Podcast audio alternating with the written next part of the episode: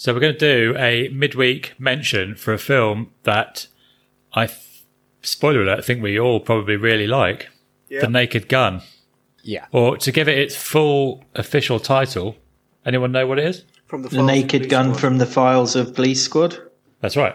Which I didn't really know until I started looking at that to get a few notes down. I just thought it was The Naked Gun. So this It's is a 1988 comedy that probably everyone in the world's seen, or certainly should have. I, I bet they haven't. I bet there's a generation of people coming through, maybe just having kids now, haven't yet found this this gem. They haven't this seen Police absolute Squad. slapstick pun-filled gem. It's although it's you know incredibly dated in all the the scenes and everything, and the the shots, the clothes that people are wearing, all the rest of it.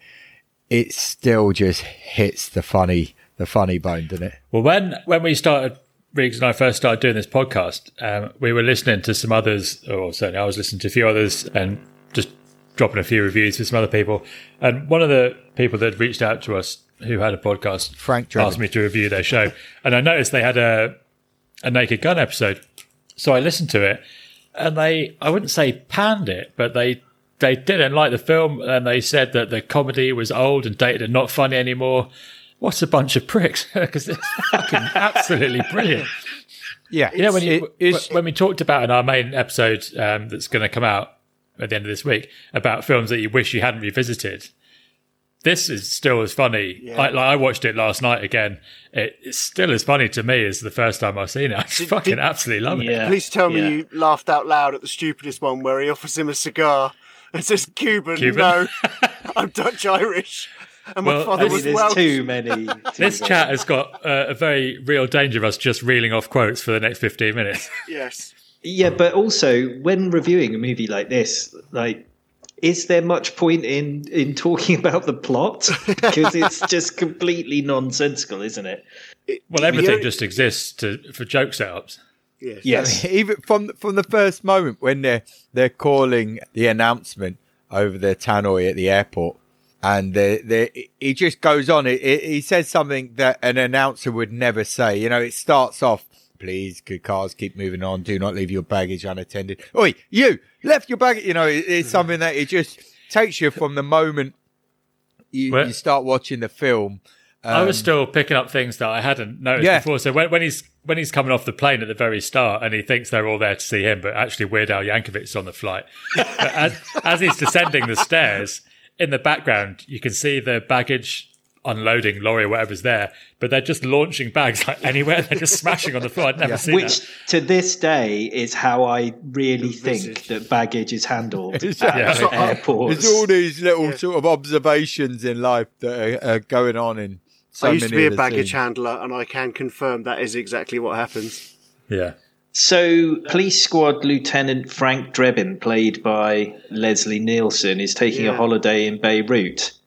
Because why? Why wouldn't you? And then he, Every single There's a, no. there's a there's a terrorist meeting. Yes. yes, Who's Can you who? right. imagine them filming that now? It's, it's got Colonel Gaddafi, Ayatollah Khomeini. It's got Gorbachev, who he robs the birthmark off Yeah. his head. Armin, Gaddafi. Yeah, yeah oh all- yeah, all Idi there. Amin.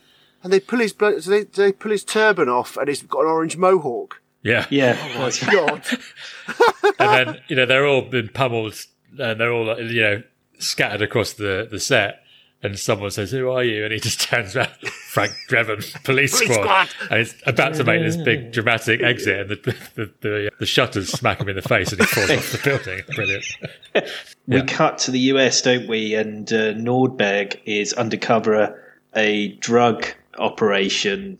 Neuberg some sort of- being it's the juice Simpson. OJ Simpson, juice, of yeah. course, How does that know. play now? When you see OJ Simpson on TV, the Nordberg. oh, it's character- under the bridge now. It's all under the bridge. Now. it was mean, in a it- it funny is what it- movie, so we can forgive. It is Uh, what it is i mean he's not he's he's pivotal pivotal in the way that the plot is but he just essentially lies in a bed for the most of the film He's mostly the butt of the jokes rather than. Yeah. But yeah, Unfortunately, it's a he, bit- he can't be erased from the film. But his Uh, but- wife in this is played by Susan Beaubian, who went on to star in The People versus O.J. Simpson. really. Wow. Yeah. Oh, there you go. as one of the people. Symmetry. I think she was a person. Yeah, she Yeah. definitely played a person in it. Yeah. Nordberg is going undercover to bust a drug operation that's been organised by Vincent Ludwig, who is I love this Ricardo. Montalban, isn't it? well, what happens, go- Sidey? Talk us through it. he goes to kick the door down and just shoves his leg through the door and gets stuck. Yeah. So the the gang are alerted to his presence, at which point they all draw their guns. And eventually he does get the door open and he says, freeze police. And one guy just chucks his gun they, they all look at him as if they, uh, you know, we've, we've got him outnumbered. I want to watch this again now. You know, it's just Um, it just makes me. It's just so ridiculous, isn't it? It's, So um, eventually, so eventually after you know it, it plays out that they do shoot him, he get he gets gunned down, but not before he bounces around the room, putting his hand in different. Oh, he, he burns he burns his hand on the oven, then he puts his arm in some wet paint, then he grabs the window and the window comes down on his hand, and eventually he oh no he steps in a bear trap, Stupid. Steps it, of course he does. Yeah. steps in a bear trap, and then he then he There's all falls this over the kind side. of stuff in there that comes up like. Oh, where they, brilliant. they think he's drowned, but it, it- it turns out he's he's survived just about, but he's on life support. Yes, he's in intensive care ward at Our Lady of the Worthless Miracle.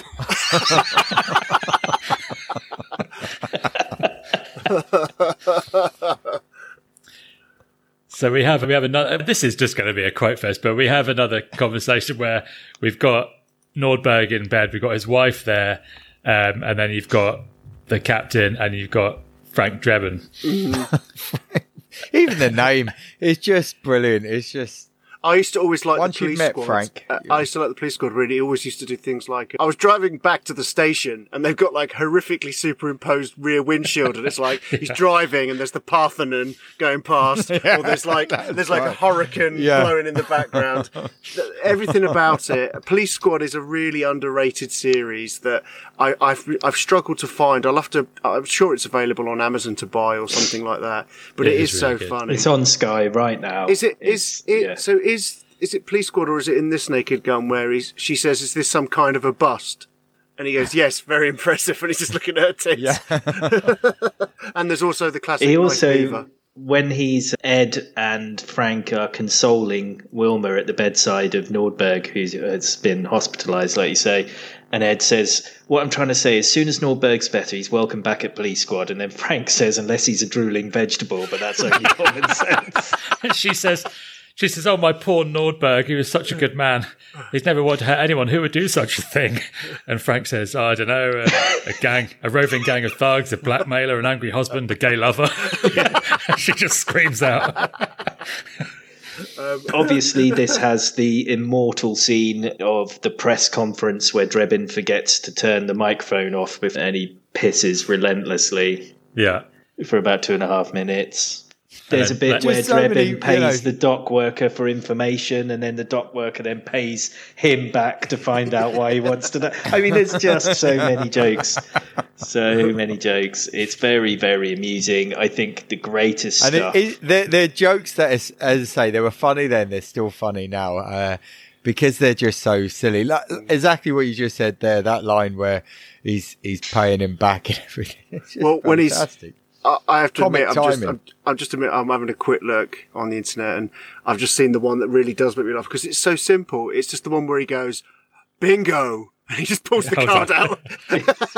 out. They're just looking for clues. It's just stupid the, the slapstick Yeah. stuff. Uh, you know, I love it. There's there's Done one. There's a guy who's just really tall for no reason. He's in it called Yeah. Al, yeah, and he's eating a banana, yeah, and it, his head's always on screen. And, and Frank Drebin looks at him and goes, "Oh, you've got someone on the side of your mouth."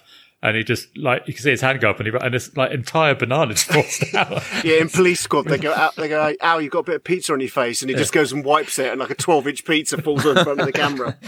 But for me, it's I the think this dialogue. is It's the the- dialogue jokes that really get me. I just absolutely love it. super It's one- sharp, super quick, delivered amazing. at, at the at the gala dinner, he, Frank rocks up and he Vincent Ludwig goes Drebin, and Jane goes Frank. I guess you're both right.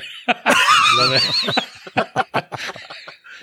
I think oh, this is the funniest of those Zucker and Abrahams produced Yeah, movies that includes Airplane, which is obviously absolutely fantastic as well. Top Secret, Hot Shots, loaded weapon, that kind of thing. But this is, I think, a cut above them all in terms of script and mm. performance from Leslie Nielsen, who has exactly that fantastic ability to play it totally, totally straight. And it's up there for me with a sort of Peter Sellers type Yes, performance. yeah, yeah. Utterly ridiculous and utterly straight as well. and it, and it's and it's so tightly done. You can't.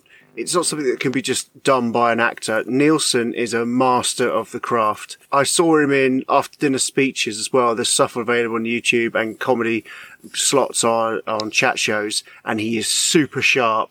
He's really funny, and but he's endearing as well. There's the butt of the jokes is him Yeah. and and it's the way that he carries that off means that no one's all the pratfalls are a result of- of pain towards him or him looking daft. No one else looks stupid. It's and it's a nice he way. had he had originally been you know a straight actor. He was a, Yes. a dramatic actor. Was he Breakfast and I think Tiffany's? Aeroplane was was Aeroplane the first comedic role that he had. I think so, yes. But this was I think the first where he was the actual lead.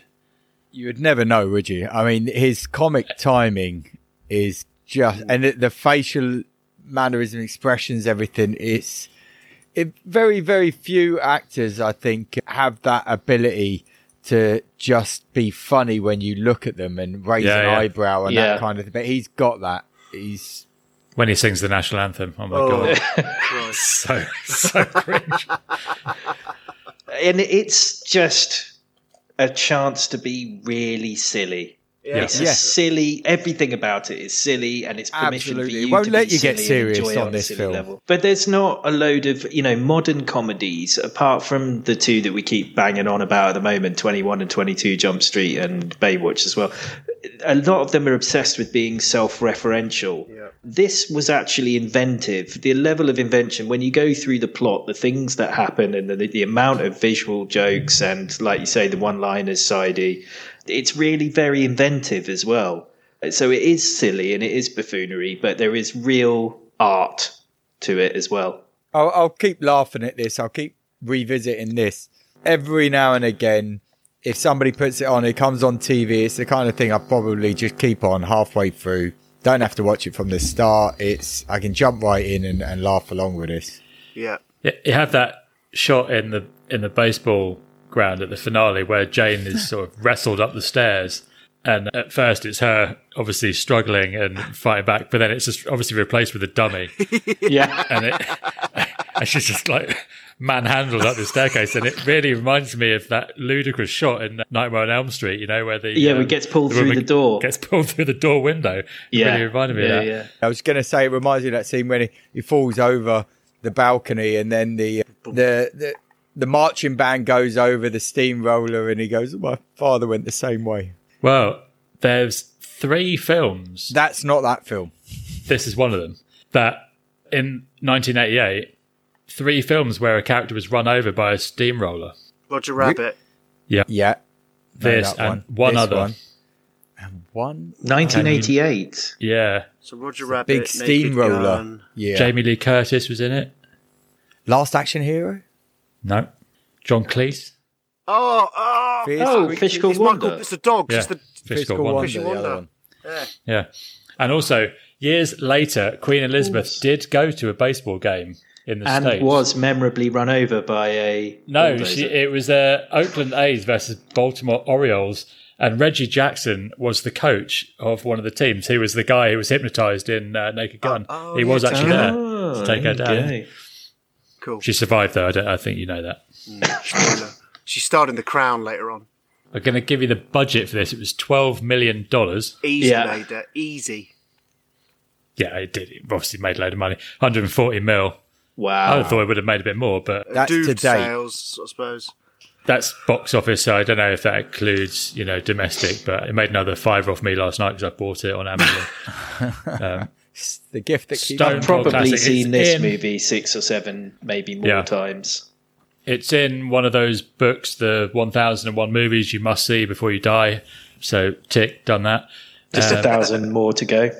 Yeah, it's an absolute classic. So I'm going to ask the question: How were you not entertained, Yes, of course I was. Daniel? Each and every time I watch it.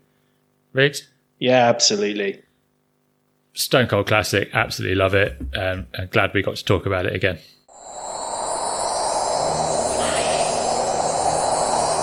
I'm eating junk and watching rubbish. You better come out and stop me.